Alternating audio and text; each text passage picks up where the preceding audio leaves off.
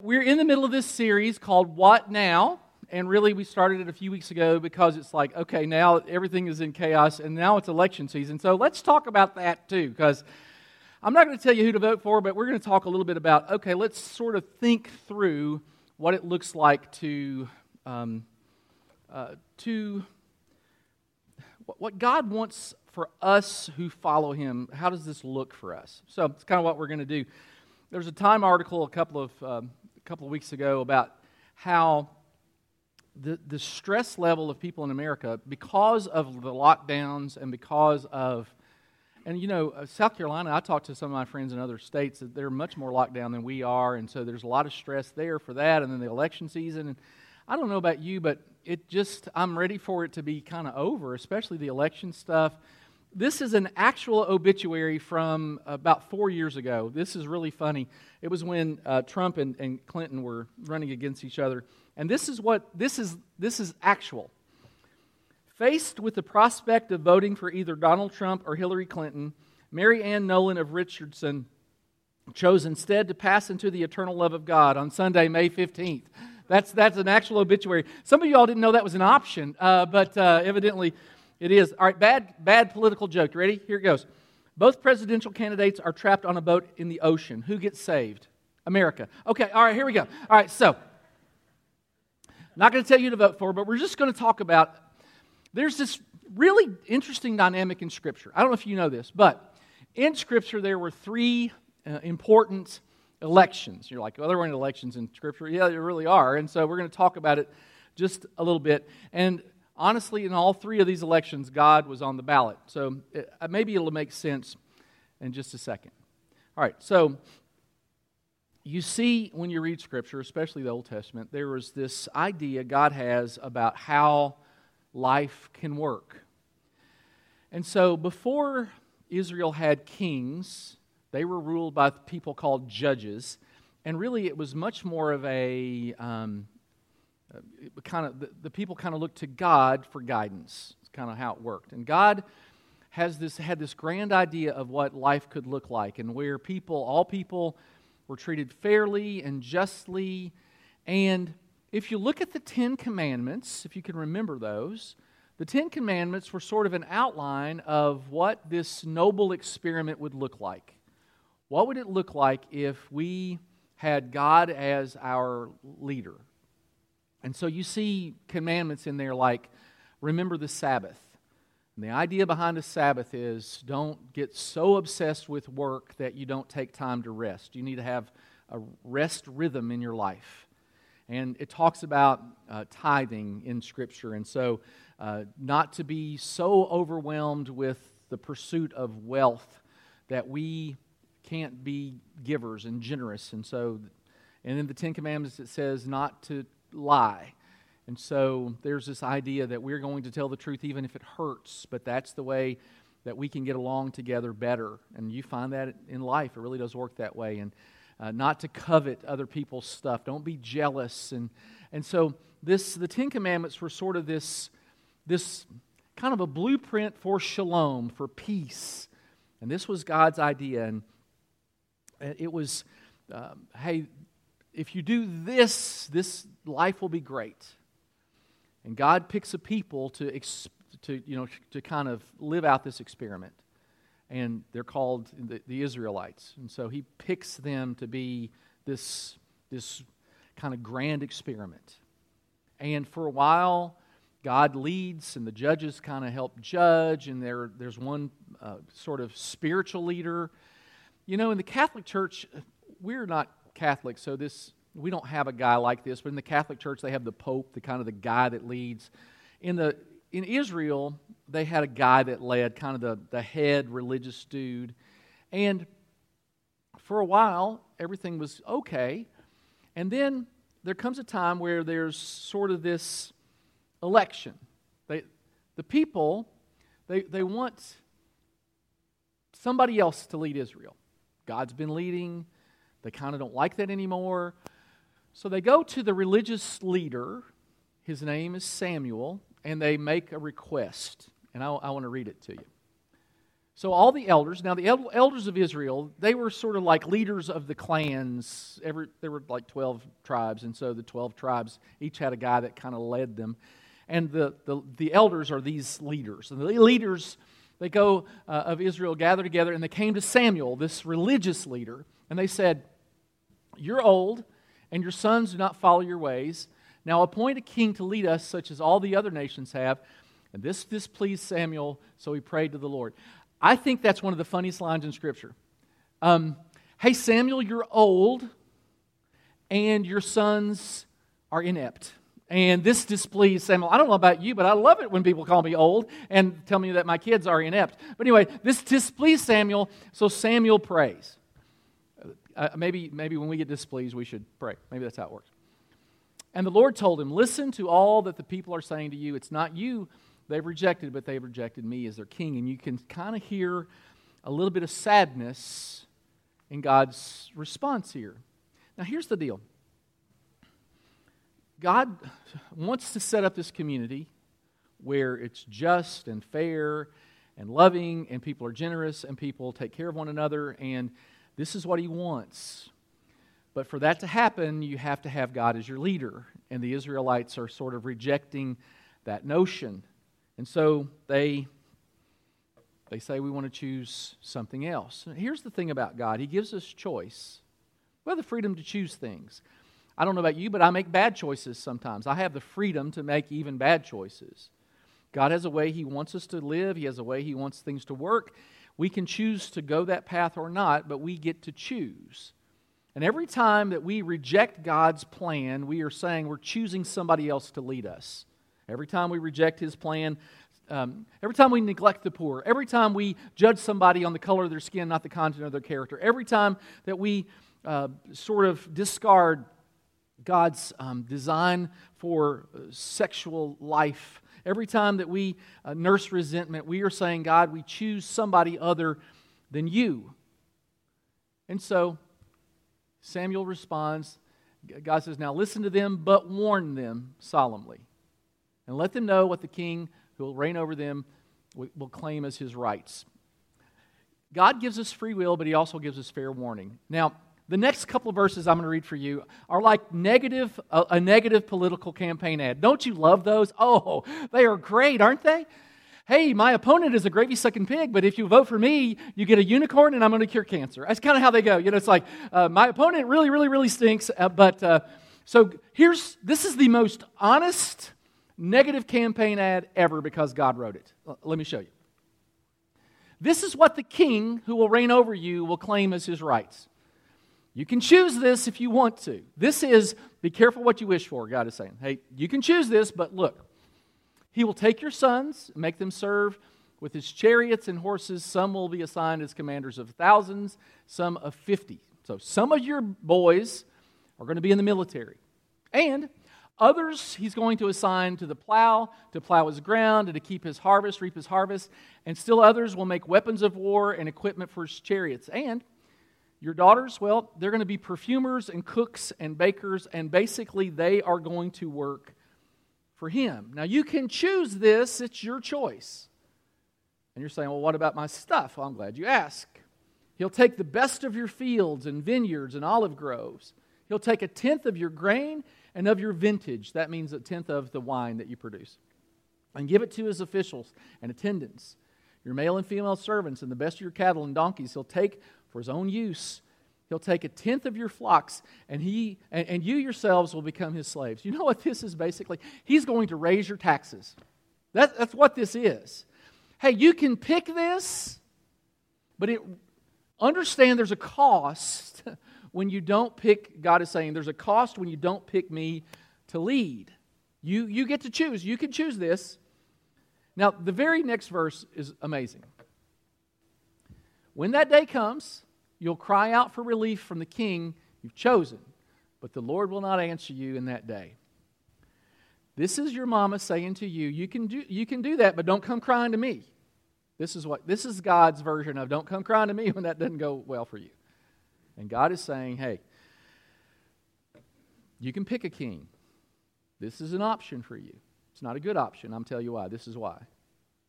This king is going to press your boys into military service, or he's going to make him their, them his field hands, and your daughters going to have to work for him, and he's going to take a tenth of your stuff. You can have that if you want. This verse, by the way, was so subversive that kings in the Middle Ages wouldn't let it be read in, in church because they were afraid that people would read this and reject them as king. So they just prohibited the priests from reading this in the churches in the Middle Ages. And there are two names on the ballot there's God and a human king, and God is saying you can pick a human king, and I think God wants them, I think God hopes they remember. We don't remember well, honestly. Good stuff happens, and then if bad stuff happens, we forget the good stuff. And maybe they're going through a little bit of a lull right here, and God hopes they remember because God has done amazing things for the people of Israel. I mean, they had been enslaved in Egypt, and He performs these 10 plagues that were amazing. And then they escape, and He parts the Red Sea, and then He leads them by a pillar of fire at night and a cloud by day. And then they're out in the wilderness and they don't have any food, and He provides manna and water and he takes care of them. And then when they enter the promised land, he gives them victories. And I think he's hoping that they will remember. And the question is who's going to be your king? Is it going to be God or is it going to be a human king? But the people refused to listen to Samuel. No, they said, we want a king to reign over us. And then we will be like all the other nations. I mean, what a what a noble ambition. Then we will be like all the other nations, and we'll have somebody to lead us into war. We reject God and we're going to choose a king. And God loses this first election. And when Samuel heard all that the people said, he repeated it to the Lord, and the Lord answered them, him, uh, Listen to them and give them a king. And then this very next verse then Samuel said to the Israelites, Everyone go back to your own town. If you ever saw the movie Forrest Gump, at the end, Forrest would tell these stories, and at the end, he would say something like, I think he said, um, and that's all I have to say about that. Well, this is Samuel saying, That's all I have to say about that. This is going to happen. You guys have rejected God as your king, and you, he's going to give you a king. And they did. He did. And they had kings. Some kings were better than others, just like some presidents are better than others. He, uh, some, they're all fallible. Here's the problem with human kings and human leaders human leaders can't really provide sole solutions. They promise, everybody makes promises. You see polit- politicians make promises all the time. It's not the promise so much as the follow through. And whatever political side you line up on, you think that we have a tendency to think that, okay, if my side is in power, then I can make the other people do what uh, we can make the other people do what we want them to do. They have to obey us. Whoever wins gets to be in charge. And I, to some degree, it's true. There's a great preacher named John Ortberg, and he said, if we believe that political power is the ultimate form of power to make things right, we're at odds with the teaching of the Bible and the message of Jesus. And so there are kings in Israel. Some are bad, some are good, some are so bad that eventually Israel is overtaken by other powers. Other kings and other nations come in and they take them over. And then the Israelites have to obey not their king, but somebody else's king. And we, most of us, have never lived in a situation where we don't have freedom. I mean, one of the things, one of the hallmarks of, of our nation is freedom. We can do what we want for the most part, we can say what we want for the most part, we can worship the way we want for the most part, but not everybody has that freedom.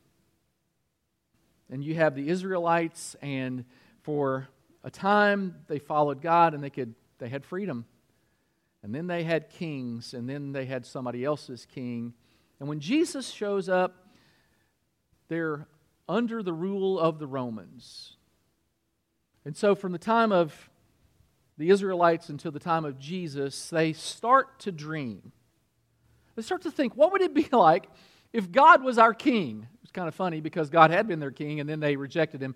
But now, I don't know if you've ever done this before, but you make a decision and you regret the decision and then you go, you look back, oh, if I just had, if I hadn't done that, and they start to think, they start to dream, what would it be like if we had God as our king again?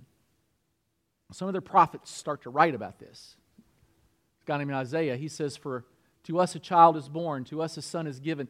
The government will be on his shoulders, and he'll be called Wonderful Counselor. Unlike a human king, he'll be a wonderful counselor. He'll be a mighty God, everlasting Father, Prince of Peace. Of the greatness of his government, the peace, there will be no end. And the idea gets passed down through the ages, through generations. They start to think, wow, wouldn't it be great if we could have a king like this who is a wonderful counselor and God and our everlasting Father? What if we made God the king again? And there was a son who was born, and there was a child who was given, and his name was Jesus. And he starts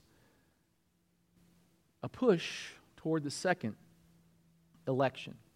All campaigns have slogans. You know this. Everybody has a slogan Make America Great Again, no malarkey Jesus had a campaign slogan. It was this The kingdom of heaven is near. What a promise. Hey, hey, hey, if you vote for me, you can have the kingdom of heaven. It's near. All you have to do is vote for me. That's a great campaign promise. And Jesus begins, in some regard, this campaign toward, hey, if you want the kingdom of God, choose me. Now, it's an interesting campaign because he doesn't have any funds. No super PACs raising money, none of that kind of thing. He has no funds. In fact, he has no headquarters. The Bible says that Jesus didn't even have a place to lay his head. He even doesn't even predict victory. He, he doesn't even act like. In fact, let me show you the least inspiring campaign speech ever. Least inspiring ever. Jesus, oops, Jesus said, The Son of Man, he's talking about himself, must suffer many things and be rejected by the elders. Remember the elders from the other story? They're still going to reject him and the chief priests and the teachers of the law, and he must be killed and on the third day be raised to life. And I've got to be honest with you, that's not very inspiring. And the, he's got a guy named Simon Peter on his team, and Simon Peter is sort of like the campaign manager, and he goes on Anderson Cooper and he says, Whoa, whoa, whoa, that's not exactly what he meant. And he's trying to explain it, and Jesus says, Get behind me. You don't understand what you're talking about. And sometimes we have a 14 year old daughter, and she'll say something, and we'll say, At least you don't know what you're talking about. And sometimes people will say to me, You don't know what you're talking about. And sometimes we don't know what we're talking about. And Simon Peter didn't know what he was talking about. And Jesus is brought before a guy named Pilate. He's the kind of the chief officer in charge of this region. He's sort of the mayor or the governor. And he has the power of life and death. And the elders, the religious elders, they have power. They don't want to really give up power. And so they don't like that Jesus is talking about power or talking about the kingdom of heaven. And so they make some accusations. They bring some charges against Jesus and they bring him before Pilate and they say, hey, uh, this guy, Jesus, he's trying to take over. He's trying to take over your kingdom, and he's trying to overthrow the Roman government, which is even above you, and you need to watch out for this guy. And Pilate calls him in and he asks him this very important question. He asks him, Are you the king of the Jews? It's really important. There had been a king of the Jews. His name was Herod the Great, which I think is a great. I mean, wouldn't, wouldn't you like to be Paul the Great? You're not, but you could. I mean, wouldn't that be awesome? It'd be great if my name was Paul, uh, Paul the Great. You know, um, who, who doesn't want the Great? Alexander, there's like three of those in the world ever Alexander the Great and Herod the Great. He was the great. And he was called the King of the Jews. And this is a loaded question. This is like the most politically loaded question ever. Hey, hey, hey, are you the King of the Jews? Because they're saying you think you're the king of the Jews. And Pilate kind of asks it with a bit of a smirk, I think. And he's like, okay, uh, are you really a threat to me? That's kind of what he's asking. Are you a threat to me? Are you not just a threat to me? Are you a threat to the Roman government? Are you really going to try to overthrow us? I mean, you think about the position Jesus was in when he's asked this question. He had been beaten to within an inch of his life. He really didn't have much going on here. Are you really the king of the Jews? And in one of the most important political statements of all time, Jesus says, My kingdom is not of this world. It is an important political statement because we who follow him need to understand his kingdom is not of this world. if it were, my servants would fight because that's what kingdoms do. We see it all the time in the world today. People are fighting for power. We have political parties fighting for power. This is what we do. We want power. And Jesus is like, My kingdom is not of this world. If it was, we'd be fighting for power to prevent my arrest from the Jewish leaders. But my kingdom is from another place. My kingdom isn't of this world. Powerful. And then comes the second election. It was at a time called Passover. You've heard of it, I'm sure. Passover was kind of like Fourth of July for us. It was the time where the Jews celebrated Jesus's, um, God's delivering them out of Egypt into the Promised Land. And so they remembered this and they celebrated it. And in a kind of a political show, Pilate every year would, would release a prisoner. It's kind of part of the shtick. You know, he would, he would come up and basically he would say, Hey, Caesar's a good guy. We, you know, we tax you almost to death, but uh, as a sign of our benevolence, to show that we have a heart, we're going to release a prisoner to you. And then Pilate presents the options.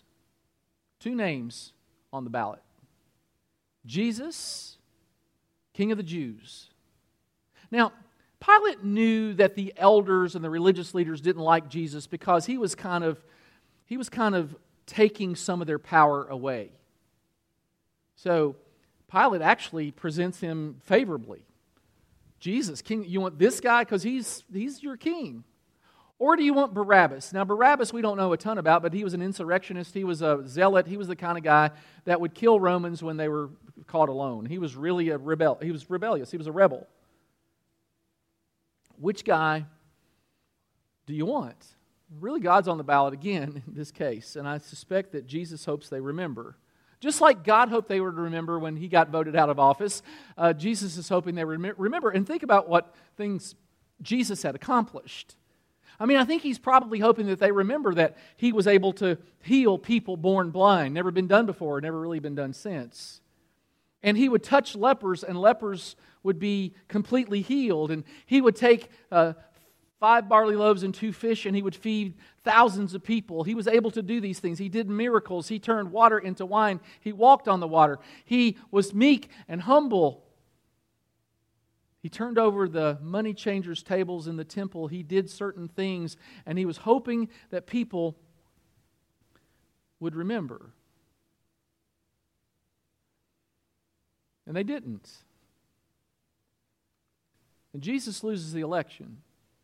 They pick Barabbas, I think mostly because they wanted somebody who would slaughter Romans. We don't like Romans, and therefore we're going to pick Barabbas. Now, Jesus' momentary loss was actually the biggest win in the history of the world. I mean, the early returns were Barabbas won, but honestly, on the third day, we see that Jesus won. In Ephesians, it says, God raised Christ from the dead and exalted him to the place of highest honor and supreme authority in the heavenly realms. No recount, no hanging chads. God raised Jesus from the dead.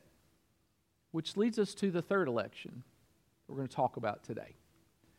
It's the most important election that you'll ever participate in. It's the question on the ballot is who's going to run my life? Who's going to run my life? There are two options, two names on the ballot Jesus or me. I get to choose. I can choose me. It's not a good choice. I can choose that. You can choose you. It's your choice. Not a good choice, but you can choose that. Jesus or you?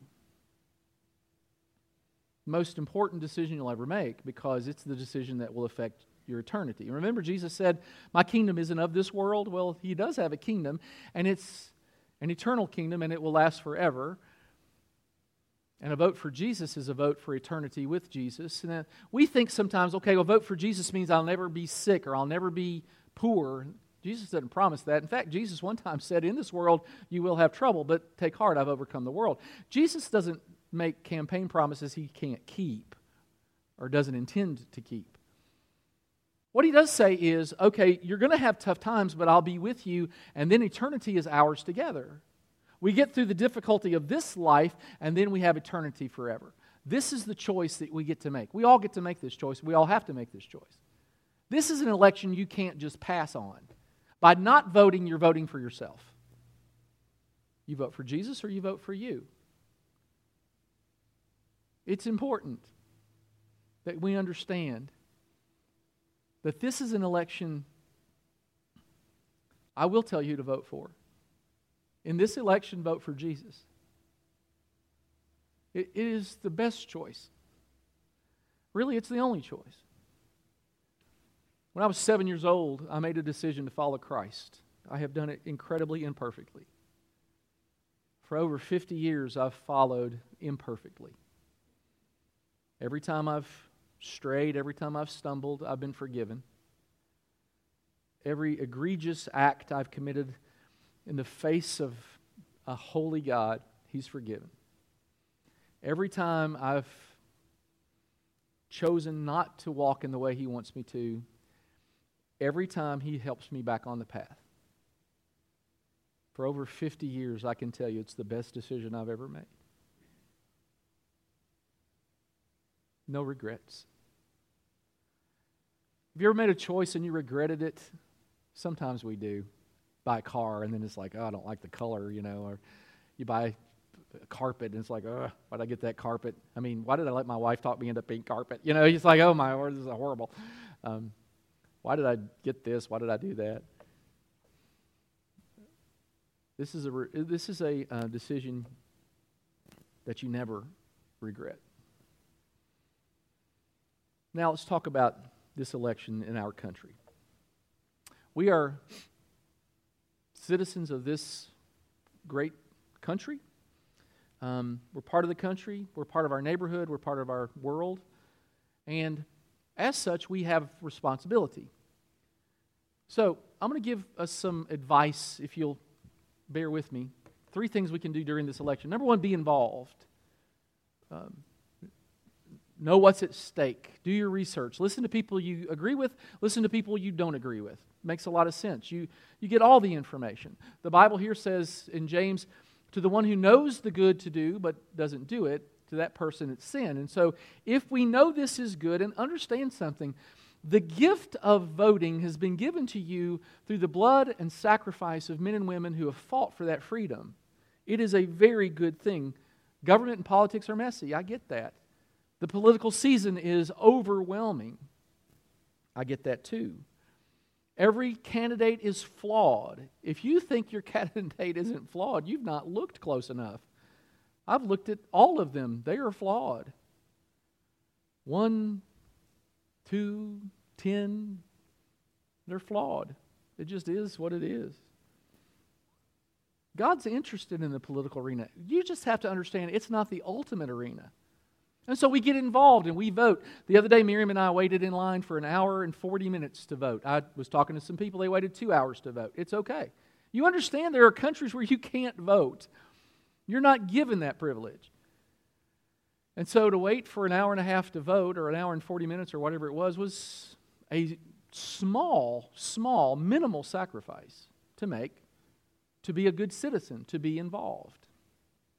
The second thing is we need to be civil in our discourse around this election.